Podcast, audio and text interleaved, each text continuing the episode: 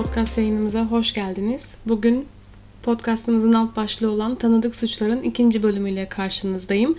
İlkini gerçekten beğendiğinizi belirten mesajlarınız ve yorumlarınız beni çok mutlu etti. O yüzden artık her 5 bölümü bir beklemeden daha sık Türkiye'de gerçekleşmiş olan olaydan sizlerle konuşmaya karar verdim. Tabi yine Türkçe kaynaklar çok fazla derli toplu olmadığı için o yüzden biraz daha uzun bir araştırma zamanı geçirmem gerekiyor. Bu anlamda da Milliyet Arşiv gerçekten bana çok yardımcı oluyor. Çünkü konuşmak istediğim konuları sizde bulduktan sonra arşivlere girerek farklı zamanlarda yayınlanmış olan gazete küpürlerini buluyorum. Oradan aldığım bilgileri yazıya dökmem için tabii ki de biraz daha fazla vaktimin olması gerekiyor. Umarım bunda anlayışla karşılarsınız. Ve bugün sizlerle şu anda içinde bulunduğumuz durumla bağlantılı olan bir olaydan konuşacağız. Tabii ki de bunun önemi sadece bu haftalarda ortaya çıkan bir şey değil. Bu her zaman için böyle olmalı. Fakat içinde bulunduğumuz bu pandemi durumunda aslında her bir doktorumuzun, hemşiremizin, her bir sağlık çalışanımızın ne kadar kıymetli olduğunu anlamamıza bir kez daha yardımcı oldu bence. O yüzden her ne kadar sağlıklı bireyler olsak da bu normal zaman içinde aynı şekilde geçerli. Gördüğünüz gibi ne zaman e, doktorlara ve hemşirelere ihtiyacımız olacağını hiçbir zaman bilemiyoruz. Her an her şey biliyorsunuz ki sağlık durumunda çok çabuk değişiklik gösterebiliyor. O yüzden umarım bundan sonra da bunun bilincinde olarak hayatlarımızı sürdürmeye devam ederiz diye düşünüyorum. Tabi yine başlamadan önce de belirtmek istiyorum. Bu bölümde adını geçireceğim hiçbir kimseye kesinlikle bir saygısızlık etme amacı yoktur. Sadece internetten sizin de kolaylıkla bulabileceğiniz bilgileri ben bir yazıya dökmüş oldum ve sizlerle onu paylaşıyorum. Olay şu ki Profesör Doktor Necip Göksel Kalaycı Kasım 11 2005 yılında çalıştığı hastanenin otoparkında vurularak öldürülüyor. Öncelikle ben Doktor Göksel Bey'den bahsetmek istiyorum. Çünkü kendisi gerçekten Türkiye'nin yetiştirmiş olduğu çok önemli doktorlardan birisi. Tabii ki de her bir doktorumuz gibi. Kendisi 1939 yılında İstanbul'da doğmuş ve 1957'de Kabataş Erkek Lisesi'nden 1963'te de İstanbul Tıp Fakültesinden mezun olmuş. 63-64 yılları arasında yine hükümet tabipliği yapmış olan birisi ve Yine 1967'de de İstanbul Tıp Fakültesi 2. Cerrahi Kliniğinde asistan olarak göreve başlayıp daha sonrasında 72'de de genel cerrahi uzmanı olmuş olan değerli bir doktorumuz. Yine bu arada kendisi kariyerine devam ettiği bu süreçte 1980 yılında göğüs ve kalp damar cerrahisi ana bilim dalından ikinci uzmanlığını alıyor ve aynı yıl doçent oluyor. 1989'da da profesör oluyor.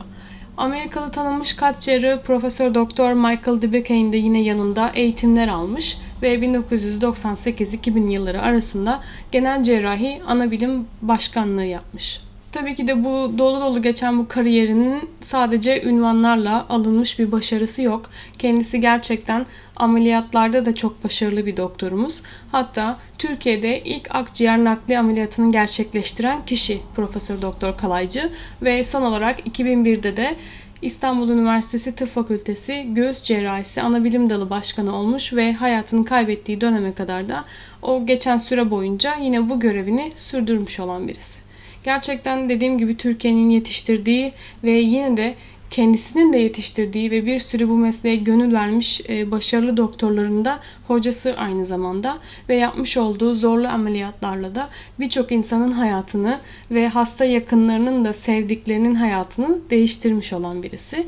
Akciğer kanseri konusunda kendisi Türkiye'nin hatta Avrupa'nın en ender e, donanımlı doktorlarından birisi oranlara bakıldığında başka doktorların hastalarıyla yapılan o oransal karşılaştırmalarda kendisinin yapmış olduğu akciğer hastalarına yönelik olan ameliyatlarında gerçekten çok yüksek derecede hastaların hayatta kalma oranının olduğu görülüyor ve ameliyatlardaki en önemli odak noktası da kendisinin bütün hastaları için tabii ki de büyük ölçüde doku kaybını en aza indirgemeye çalışması da gösterilebilir. Kendisi aynı zamanda evli ve bir erkek çocuğu var. Yine dediğim gibi Avrupa'da da çok fazla e, tanınmış ve donanımlı olduğu için kendisi İngilizce, Fransızca biliyor. Kasım 11 2005'te Doktor Göksel Bey aslında her günkü normal programından biraz daha farklı olarak Zeytin ismindeki köpeğini sabah gezdirmeye çıkardığı için normalde 7.30'da ayrılması gereken evinden yarım saat gecikmeyle 8'de ayrılıyor. Saat 9-9.15 civarlarında da Profesör Doktor Kalaycı arabasıyla cerrahi tıp bölümleri önündeki otoparkın giriş katına geliyor ve bu sırada otoparkın kolonları arasında gizlenmiş bir kişi tarafından kendisine açılan ateş sonucunda aracından inmek üzereyken vuruluyor. Maalesef başına 3 ve vücudunun çeşitli bölgelerine de 4 kurşun isabet ediyor kalaycının ve direkt olarak tabii ki de hastanenin acil servisinde tedavi altına alınıyor. Bazı kaynaklarda ben kendisine isabet eden 10 kurşun olduğunu gördüm. Fakat tam olarak hangisi doğru bilmiyorum ama yani bunu da söylememin sebebi tabii ki de kurşunların az ya da çok olması bu değerli doktorumuzun hayatını kaybettiğimiz sonucunu değiştirmiyor. Fakat ben olayın nasıl bir öfke ve nefret halinde gerçekleştiğini tanımlamak için ekledim bu bilgiyi. Her ne kadar tabii ki de olay hastanenin otoparkında olmuş olsa da, hastaneye çok yakın bir alanda olmuş olsa da ve yine kendisine çok hızlı bir şekilde müdahale edilmesine rağmen aşırı kan kaybeden Göksel Bey maalesef kurturulamıyor. Kısa sürede olay yerine gelen polis ekipleri olayla ilgili geniş çaplı bir soruşturma başlatıyor. Olay tabii ki de bir nevi halka açık bir alanda gerçekleştiği için etrafta görgü şahidi bulmak konusunda herhangi bir sıkıntımız yok. Maalesef kimlik tespiti anlamına geldiğinde de çok fazla bilgi elde edilemiyor o sırada. Sadece görgü şahitleri saldırganın silahlı olduğunu ve ticari bir taksiye binerek olay yerinden kaçtığını gördüklerini söylüyorlar. Tabii ki de etraftaki görgü şahitlerinin haricinde yine Doktor Göksel Bey'in yakınlarıyla da görüşmeye başlıyor polisler ve öğreniliyor ki asistanı doçent doktor Alper Toker ile beraber bir hafta önce Aksaray'daki muayenesinin asansöründe kar maskeli bir saldırgan tarafından çekiç ile darp edildiğini öğreniyorlar. Fakat kendisi bir sebepten ötürü bu olayla ilgili herhangi bir şikayette bulunmamış ve tabii ki de bu olay çok yankı uyandırıyor gerçekleştiği andan itibaren ve henüz elimizde bir sanık da olmadığı için dönemin İstanbul Emniyet Müdürü Celalettin Cerrah da olay yerine gelip bir inceleme yapıyor ve kendisi daha sonra basına verdiği ifadelerde e, cinayeti görgü tanıklarının ifadeleriyle beraber kolaylıkla çözülebileceği konusunda olumlu bir görüşü var. Hatta basına verdiği yine açıklamada tırnak içinde iki kişi arasında cereyan eden bir olay görgü tanıklarını toplamaya çalışıyoruz diye bilgi veriyor. Yine dönemin İstanbul Üniversitesi rektörü olan Profesör Doktor Mesut Parlak da yine bir açıklamada bulunuyor. Fakat kendisi o sırada olay yeri yakınlarında olmadığı için rektörlükten yeni geldiğini ve konuyu tam olarak bilmediğini söylüyor. Ve polislerin yapmış olduğu hastane içi ve çevresinde yapılan o geniş çaplı incelemelerde Doktor Göksel Bey'in yakınlarında üzerine not yazılmış bir kağıt bulunduğu söyleniyor. Fakat tam olarak ne olduğu anlaşılmadan bu not hakkında çok fazla bilgi verilmiyor. Ben daha sonra yaptığım e, araştırmalarda da bu notla ilgili herhangi bilgiye ulaşamadım. Bu hiçbir şekilde hiçbir kaynakta geçmiyor. Belki de basına yansımamış da olabilir. O yüzden onu tam olarak bilemiyorum böyle bir şeyin doğruluğunu. Daha sonra geçen süre boyunca yapılan tüm görüşmeler ve toplanan bilgiler çerçevesinde de Celalettin Cerrah tekrar bir açıklama yapıyor ve etraftaki bütün güvenlik kameralarının incelendiğini, görgü şahitlerinin ifadelerinden sonra da saldırganın eşkalinin belirlenebildiğini söylüyor ve soruşturma bu yönde devam ediyor diye açıklıyor.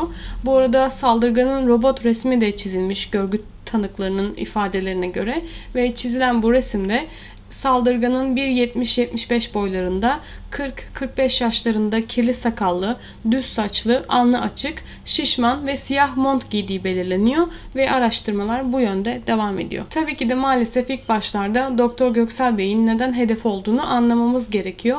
Çünkü böylesi başarılı bir doktorun ve birçok insan tarafından da gerçekten çok sevilen bir doktorla kimin ne gibi bir sıkıntısı olabilir diye bir soru işareti uyan geliyor akıllara. Hatta böylesi bir saldırıyı yapmasına da sebep olacak nasıl bir problem olmuş olabilir diye herkes sorgulamaya başlıyor.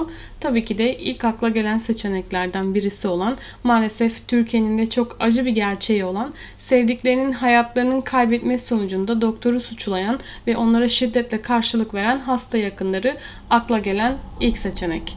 Tabii ki de yine basın mensubu olan kişiler de bu doğrultuda görüş almak istiyorlar. Fakat Emniyet Müdürü Celalettin Cerrah böyle bir gelişmenin olmadığını ve kimseyi zan altında bırakılmamasını söylüyor.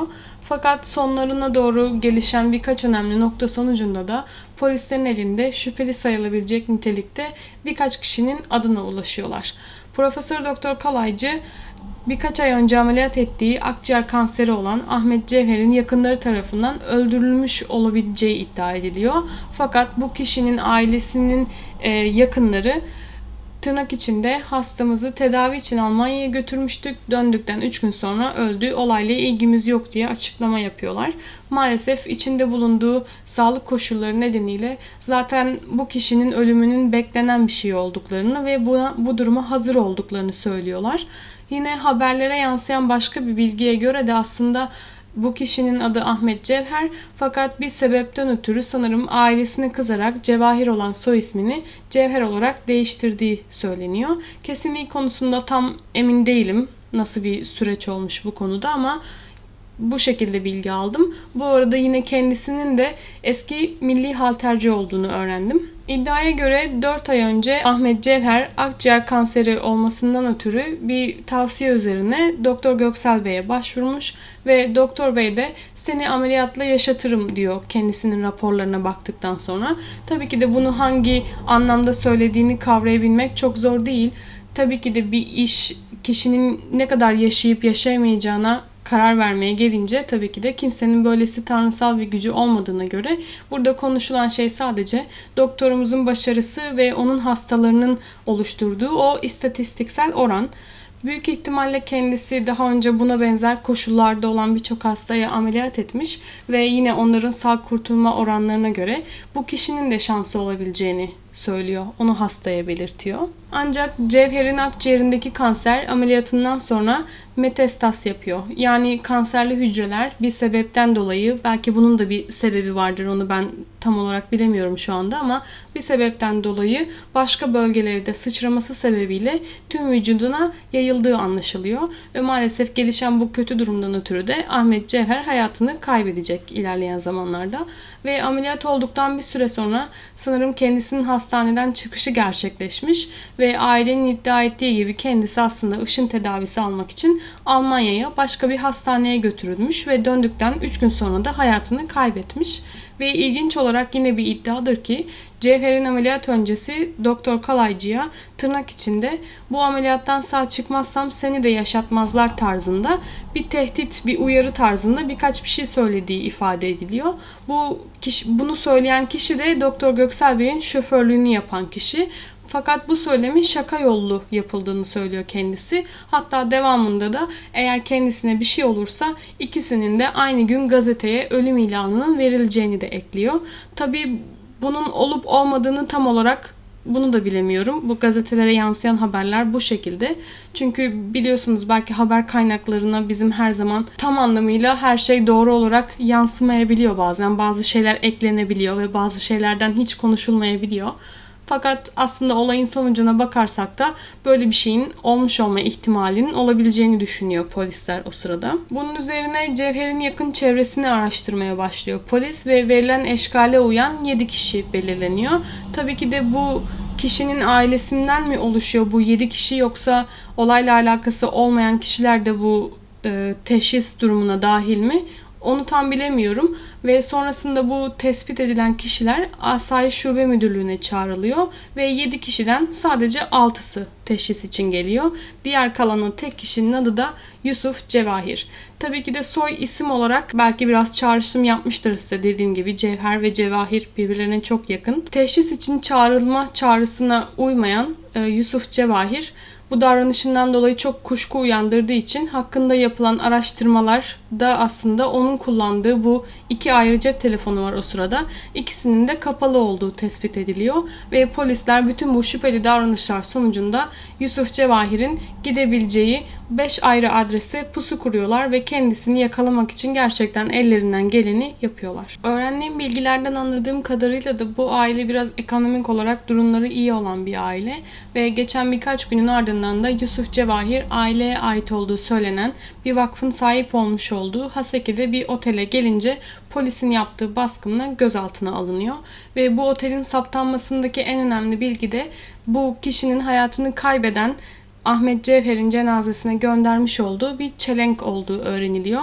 Bu çelenk onun yakalandığı o otelin isminiyle ismini taşıyor ve bu şekilde de Cevher ailesiyle bu otelin bir bağlantısı olduğu anlaşılıyor. Çünkü Ahmet Cevher'in cenazesine polis kameraları eşlik ediyor.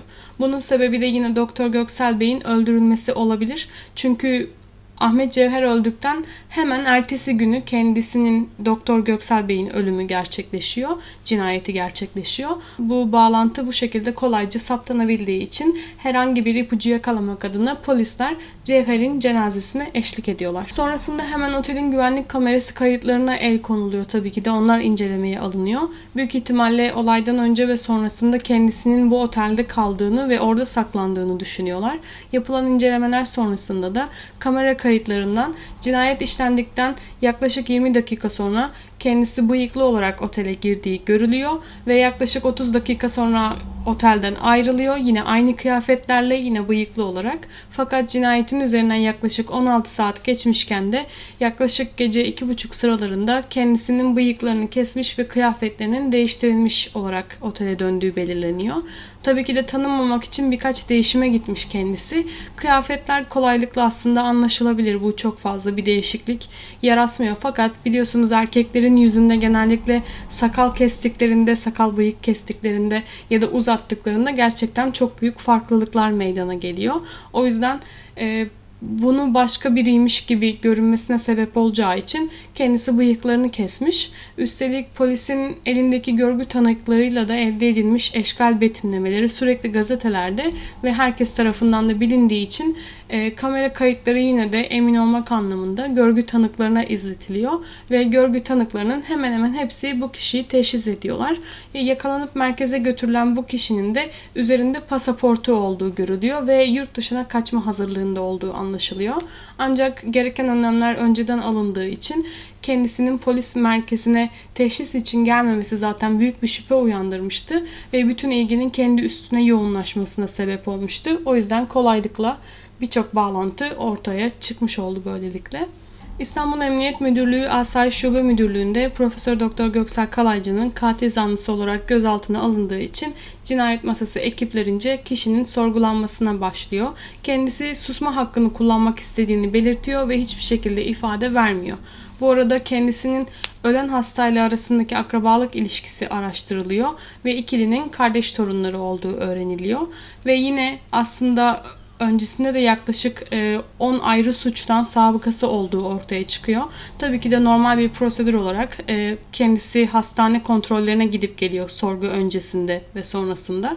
Fakat her ne kadar basının üzerine çok ilgisi olmasına rağmen kendisi herhangi bir şekilde bir ifade vermiyor. Yani basına hiçbir şekilde açıklama yapmıyor, soruları cevaplamıyor. Ayrıca onun görüntülenmesine de tepki gösteriyor. Cinayet davasının sanığı olarak kendisi ilk kez 3 Mart 2006'da hakim karşısına çıkıyor.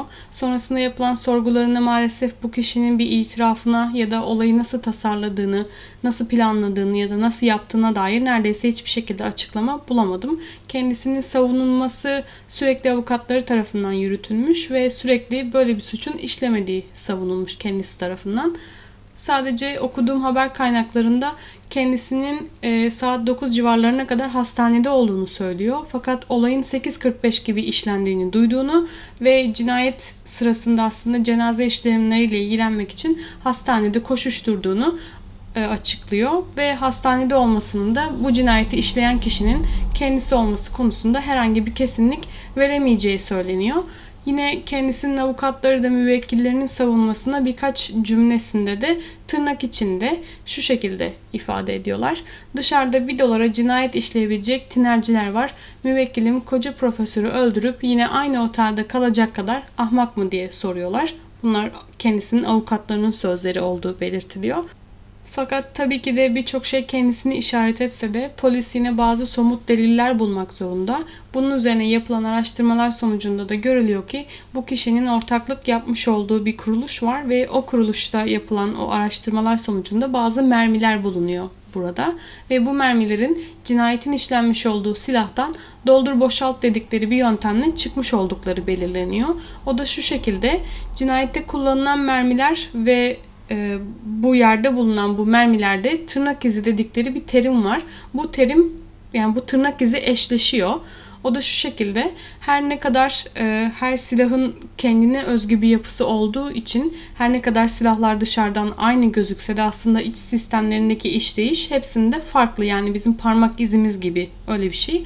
Bu doldur boşalt dedikleri olay gerçekleşirken de mermi silahtan çıktığı sırada bir çizilme olurmuş ve bu çizilmeye de tırnak izi denirmiş. Yine bunlar atış sırasında silahtan çıkan o kurşunun kurşun kovanında bıraktığı izle aynı izi bırakırlarmış. 37 tane mermi bulunuyor bu kuruluşta ve bunlardan 5 tanesi bu olayda kullanılan kurşunlarla eşleşiyor. Sanırım olayın sonucuna bağlanmasındaki somut kanıt olarak ellerini güçlendiren çok önemli bir bilgi oluyor bu polislerin. Devam eden dava sürecinin sonucunda da çıkan kararda sanıkla beraber bir kişinin, e, bu kişinin ismi de Hasan, e, o kişinin yardım ettiği için ikisi birden cezaya çarptırılıyor. Yusuf Cevahir ağırlaştırılmış müebbet alıyor ve ayrıca ruhsatsız silah bulundurduğu için de 3 yıl cezasına ekleniyor. Ve yanındaki kişi de suç delillerini saklamaktan 2 yıl cezaya çarptırılıyorlar. 18 Aralık 2012 tarihli bir gazete haberine göre de yaklaşık 6 yıl sonra oluyor bu. Yusuf Cevahir hücresinde hareketsiz bir şekilde bulunuyor ve daha sonra yapılan müdahalelerden sonra kendisinin öldüğü anlaşılıyor. Tabii ki de olaydan sonra hem tıp dünyası hem de Göksel Bey'in ailesi büyük bir üzüntü içerisindeler. Doktor Bey'in eşi Nurlan Kalaycı Hanım da eşinin kesinlikle intikam için öldürüldüğüne inandığını söylüyor. Ve bunu yapan kişinin e, tek başına olmadığına inandığını söylüyor. Hatta Yusuf Cevahir'in mahkemeye söylemiş olduğu tabii ki de o süreci dahil olduğu için e, kalaycıyı kesinlikle tanımıyorum şeklindeki ifadesinin de gerçeği yansıtmadığını söylüyor. Ve bu kişinin Doktor Göksel Bey'in o Aksaray'daki muayenesine sıklıkla gittiğini hatta bu ziyaretlerden artık ofisteki sekreter hanımın da çok fazla rahatsızlık duyduğunu ekliyor. Eşinin ölüm haberini kendisine oğlu tarafından verilmiş ve e, Nurlan Hanım oğlum arayıp babamı öldürmüşler dediğini hatırlıyorum ve gerisini hiçbir şekilde hatırlamıyorum diye ifade veriyor. Eşinin hastalarına çorba kendisine çorba kaynattırıp her hastasını götürdüğünü ve her hastasının eşi için çok önemli olduğunu söylüyor. Hatta kendisinin ifade verdiği e, polis memurunun da e, babasını ameliyat eden kişi aslında Profesör Doktor Kalaycı. O yüzden Nurlan Hanım'a o polis memuru eşinize anlatmanıza gerek yok. Ben zaten kendisini yakın yani tanıyorum diye ifade ediyor ve ikilinin arasında çok duygusal anlar yaşanıyor o sırada. Ve 2009 yılında Nurlan Kalaycı 14 Mart Tıp Bayramı için bir mesaj veriyor ve bazı iddialarda bulunuyor. Ve bunlar yine çevresindeki diğer doktor arkadaşlarının Doktor Göksel Bey için yanlış teşhis, yanlış ameliyat yaptı diye konuştuklarını, eşinin bu nedenle öldürüldüğünü düşündüğünü ve kimsenin cesaret edip de işte bunu ben söyledim diye ortaya çıkmadığını iddia ediyor. Tabii ki de e, her bir doktorumuz birbirinden değerli olduğu için bu tarz konuşmalar yapılacağına ben kesinlikle ihtimal veremiyorum tabii ki de ama her meslek grubunda, toplulukta, her millette gerçekten görevini kötüye kullanan isimlerin de olduğu bir gerçek. Fakat doktorlarımızın etmiş olduğu yeminler ve normal zamanlarda ve şu anda da ne kadar zorlu görevler için kendilerini feda edercesine çalışıyor olduklarını düşününce aslında bizler tabii ki de bu söylenenlerin doğruluk payını olduğunu çok fazla aslında ihtimal veremiyorum ben kendim için konuşayım en azından. Kasım 14 2005 tarihinde de bu arada Göksel Bey'in büyük bir kalabalığın katıldığı bir cenaze töreni gerçekleşiyor ve kendisi son yolculuğuna uğurlanıyor. Ve ertesi gün İstanbul'daki birçok doktor yarım gün iş bırakma eylemi yapıyorlar. Bu olay başta olmak üzere tabii ki de bütün doktorları hedef alan bu tür saldırıları ve cinayetleri protesto ediyorlar. Maalesef bizler bu olaydan sonra yine birçok kez haberlerde ve çevremizde hatta şu anda bile çok şaşkınlıkla gerçekten doktorlara yönelik bu şiddet olaylarını okumaya devam ediyoruz. Bu gelişmiş toplumlarda kesinlikle olmaması gereken bir sorun ve şu anda aslında gerçekten çok iyi anlıyoruz ki bu dünyadaki en büyük nimetimiz bence sağlığımız. Tabii ki de birçok insan bunun bilincinde yaşıyorlar.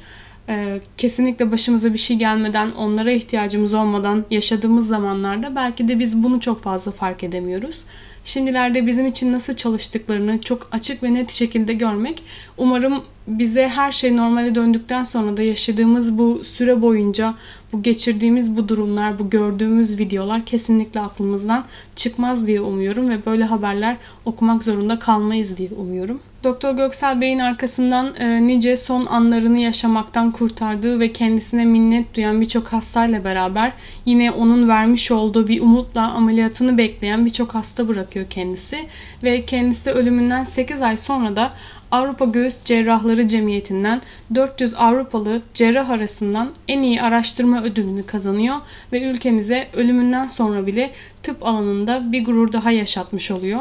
Aslında bu cemiyetin Doktor Göksel Bey'in ölümünden haberleri olmadıkları ve kendisini aslında ödül almaya gelmesi için bekledikleri sırada ölüm haberini duyduklarında çok büyük bir üzüntü yaşadıklarını açıklıyorlar. Ve kalaycının yine arkasında bıraktığı ve tehlikeli koşulları, semptomları olan akciğer hastalıklarına yönelik olarak yapmış olduğu dört araştırmasını da yine başka değerli doktorlarımız tarafından sürdürüldüğü bilgisine ulaştım. Büyük ihtimalle o araştırmalar şimdiye çoktan son bulmuştur. Türkiye'de gerçekten çok büyük adımlar atılmıştır bu akciğer hastalıkları konusunda ve eminim değerli doktorlarımız yine başka araştırmalarda eklemiştir araştırmalarını diye düşünüyorum. Sağlıkta şiddet maalesef Türkiye'deki en büyük sorunlardan bir tanesi ve ben bu kayda başlamadan önce okuduğum haberlerde çok güzel bir haberle karşılaştım. Sağlıkta şiddet yasa teklifi Türkiye Büyük Millet Meclisi tarafından kabul edilerek yasallaştı ve yeni düzenlemeyle cezalar yarı yarıya arttırıldı ve ayrıca yine bu söz konusu suçlarda da herhangi bir hapis cezasını ertelemesi de uygulanmayacak. Bu gerçekten güzel bir başlangıç diye düşünüyorum. Umarım umarım böyle sorunlar yaşamayız ve bu tarz cezaların uygulanmasına gerek olmaz. Ama gerçekten güzel bir adım olduğunu düşünüyorum. Yine bu içinde bulunduğumuz durumda Tabii ki de her bir doktorumuzun değerini dediğim gibi çok iyi anladığımız bir zaman. Sadece Türkiye'de değil bütün dünyadaki doktorların aynı şekilde. Tabii ki de maalesef Doktor Göksel Bey'den önce ve sonra birçok doktorumuz bu tarz şiddet olaylarının sonucunda hayatını kaybetti. Buradan hepsinin yakınlarına tekrardan başsağlığı diliyorum. Onun haricinde Yine yayını kapatmadan önce de birkaç tane değerli doktorumuzun ismini de anmak istiyorum aslında. Bu içinde bulunduğumuz pandemi durumunda Profesör Doktor Cemil Taşçıoğlu biliyorsunuz Türkiye'de virüsü ilk tespit eden doktor kendisi ve maalesef e, bu virüse yakalanarak hayatını kaybetmiş olan bir doktorumuz. Kendisi İstanbul Çapa Tıp Fakültesi Dahiliye Bölüm e, öğretim üyesi. Aynı zamanda da kendisi hastalığa yakalandıktan sonra bu ilaç hakkında yani deneysel olarak üzerinde uygulanabilecek her ne varsa buna gerçekten gönüllü olmuş bu mesleğe e, kendini adamış olan bir doktorumuz. Ve dok, Profesör Doktor Ferah Öz de aynı şekilde kendisi Cerrahpaşa Tıp Fakültesi Patoloji Doktoru. Yine ana bilim dalı eski öğretim üyesi kendisi. İkisine de buradan ailelerine başsağlığı diliyorum. Ve tabii daha adını nice bilemediğim birçok değerli doktorumuz, sağlık çalışanımız, hemşirelerimiz bu virüsten dolayı hayatını kaybetti. Umarım artık hiçbir şekilde ölümlerin olmadığı, bu virüsten herkesin sağ salim bir şekilde kurtulabildiği zamanlara yaklaşıyoruzdur diye umuyorum. Ve bu arada yine bu aşı için, virüsün aşısının bulunması için ekibi ve kendisinin çok çok iyi çalıştığı bir doktorumuz var. Onun da adını anmak istiyorum buradan, söylemek istiyorum. Profesör Doktor Ercüment Ovalı. Kendisi gerçekten yine Türkiye'nin yetiştirmiş olduğu çok önemli doktorlardan bir tanesi. Kendisi ve ekibi bu aşının bulunması için yapmış olduğu gecelerini gündüzlerine katarak yapmış olduğu çalıştırmalar gerçekten bizi çok gururlandırıyor. Umarım e, ilk sonuca ulaşan ve ülkemizi gururlandıran doktorlarımızdan birisi olur kendisi diye umuyorum. Herkese emekleri için çok teşekkür ediyorum. Hastanelerde şu an çalışanların. Bu arada yine ben bölümle ilgili fotoğrafları Instagram adresimizde paylaşacağım. Lütfen orayı da takip etmeyi unutmayın eğer hala takip etmiyorsanız ve yine çevrenizde bu tarz olaylar dinlemeyi hoşlanan insanlar, arkadaşlarınız varsa lütfen onlara da benim podcast yayınımdan haberdar edin ki böylece daha büyük bir aile olalım. Daha çok fazla paylaşım yapalım. Hatta sizin de Türkiye'de bildiğiniz olaylar varsa lütfen bana e, onları mail olarak ya da Instagram'dan yine mesaj olarak yollayın ki benim de hem bilgim artsın bu konuda hem de sizin istekleriniz doğrultusunda da bölümler yayınlamaya devam ederim bu şekilde. Çok teşekkür ederim herkese dinlediğiniz için. Kendinize dikkat edin. Hoşçakalın.